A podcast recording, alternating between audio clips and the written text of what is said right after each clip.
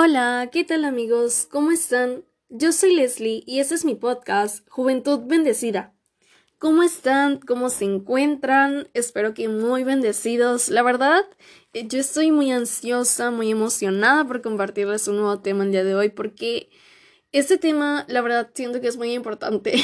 Como muchas veces les he dicho anteriormente, yo creo que todos los temas son muy importantes cuando se trata de Dios. Y es que cuando vamos comenzando nuestra relación con Dios, solemos tener muchas dudas. Y la que a mí se me ocurre, la que yo pienso que alguna vez tú has, te has preguntado es, ¿cómo se creó el universo? ¿Quién creó el mundo? Yo creo que esas preguntas en algún momento de tu vida te las has preguntado y es por eso que te compartiré el día de hoy sobre el tema la creación del universo. ¿Qué es lo primero que se te viene a la mente? Porque en la escuela siempre nos han dicho, nos han enseñado que el universo se creó por el Big Bang. Y si no sabes qué es el Big Bang, es una teoría sobre la creación del universo, la cual dice que el universo, el cual es entendido como el espacio-tiempo, en un momento dado explotó, colapsó, liberando toda la energía contenida, dando así origen al universo.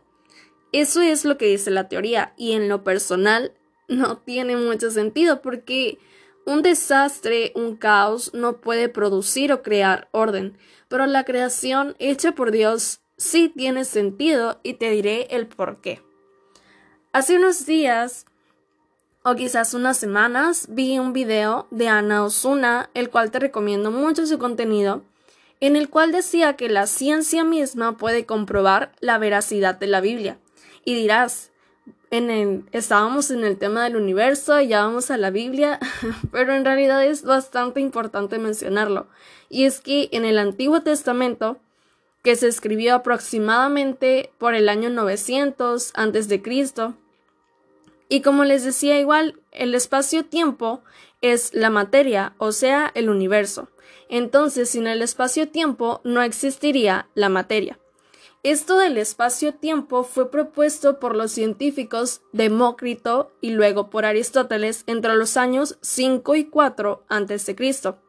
Pero como ya saben, o si no sabían, los años antes de Cristo se contaban de mayor a menor, de manera que el año 900 es muchísimo antes que el año 4 antes de Cristo.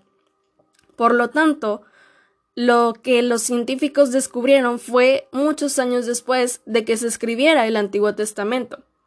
Y es que actualmente se ha llegado a la conclusión de que la existencia de la materia es espacial y temporal que sin esto no existiría la materia, o sea, el universo. Y es que en el primer libro de la Biblia llamado Génesis, que significa principio, fue escrito por Moisés entre los años 1440 y 1400 a.C. Y comienza así en el capítulo 1, versículo 1. En el nombre del Padre, del Hijo y del Espíritu Santo, en el principio creó Dios los cielos y la tierra hasta ahí. Vamos a ir analizando muy bien lo que dice detenidamente. Y es que comienza diciendo principio. Y la palabra principio es tiempo, ¿no? Ahora más adelante dice creó los cielos. Y cielos es el espacio. Y siguiendo el versículo dice y la tierra. Y la tierra es la materia. Por lo tanto, Dios creó el espacio, el tiempo y la materia. Como les decía, el universo no existiría sin el espacio-tiempo. Entonces Dios creó el espacio-tiempo, que en conclusión da a entender que Dios creó el universo.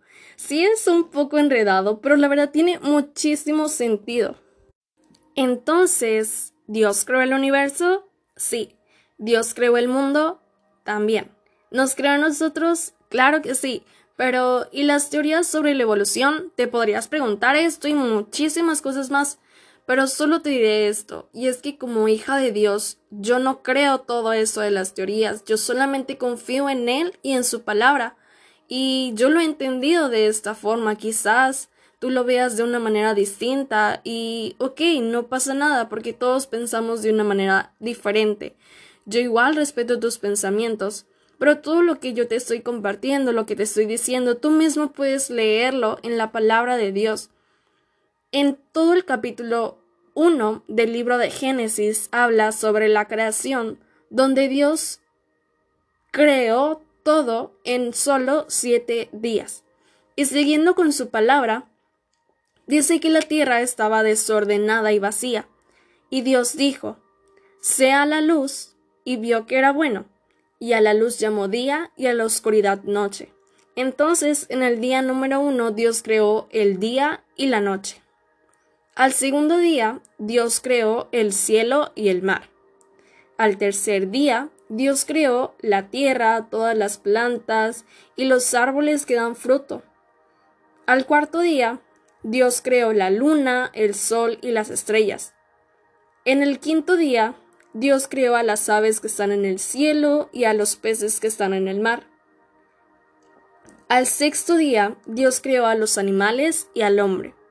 Todo esto fue en seis días, y el, el séptimo día fue su día de descanso. Y es así como Dios lo creó todo, amigos. O sea, es increíble todo esto. A mí me encanta la creación de Dios. Y yo puedo decirte que no es necesario hacerte esas preguntas que no tienen respuestas. Solamente debes de creer y confiar en lo que Dios dice.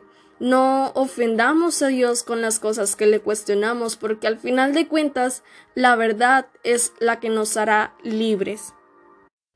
Ahora todos juntos oremos y démosle gracias a Dios por su hermosa creación. Gracias te damos infinitamente, Padre Celestial, por habernos dado la oportunidad de conocer algo más sobre ti, más sobre tu palabra. Gracias porque el día de hoy pudimos conocer sobre tu hermosa creación, Padre, sobre cómo creaste el universo, creaste el mundo, nos creaste nosotros en tan solo siete días, Padre. Te agradezco por tu amor y tu misericordia sin fin, porque gracias a ti es que el día de hoy estamos aquí. El día de hoy entendemos, comprendemos, conocemos que tú eres el creador de todas las cosas que hay, que existen y gracias a ti tenemos todo lo que tenemos, Padre. Te pido que no te ofendamos con las cosas que a veces nos cuestionamos. Perdóname, perdónanos si en algún momento hemos pensado cosas que no debíamos. Ayúdanos a entender y comprender tu verdad, porque la verdad nos hará libres, Padre. Te pido por todas aquellas personas que están escuchando esto, que puedan atesorar tu palabra en su mente y en su corazón todos los días de su vida y puedan apreciar tu hermosa creación por siempre. En el nombre poderoso de tu Hijo Cristo Jesús, te amamos y te bendecimos. Amén y amén. Eso ha sido todo amigos. La verdad, yo estoy muy feliz por este tema. Es un tema que la verdad es muy importante de conocer y saber la verdad, porque esto que les comparto es la verdad. Y si puedes tú leerlo en el libro de Génesis, si tienes alguna duda, una pregunta, puedes escribirme en mi Instagram de arroba juventud.bendecida. Sabes que ahí puedes mandar todas tus dudas o algún tema en específico del que te gustaría conocer. Y bueno, eso es todo. Que Dios los bendiga muchísimo. Nos vemos en un próximo capítulo. Adiós.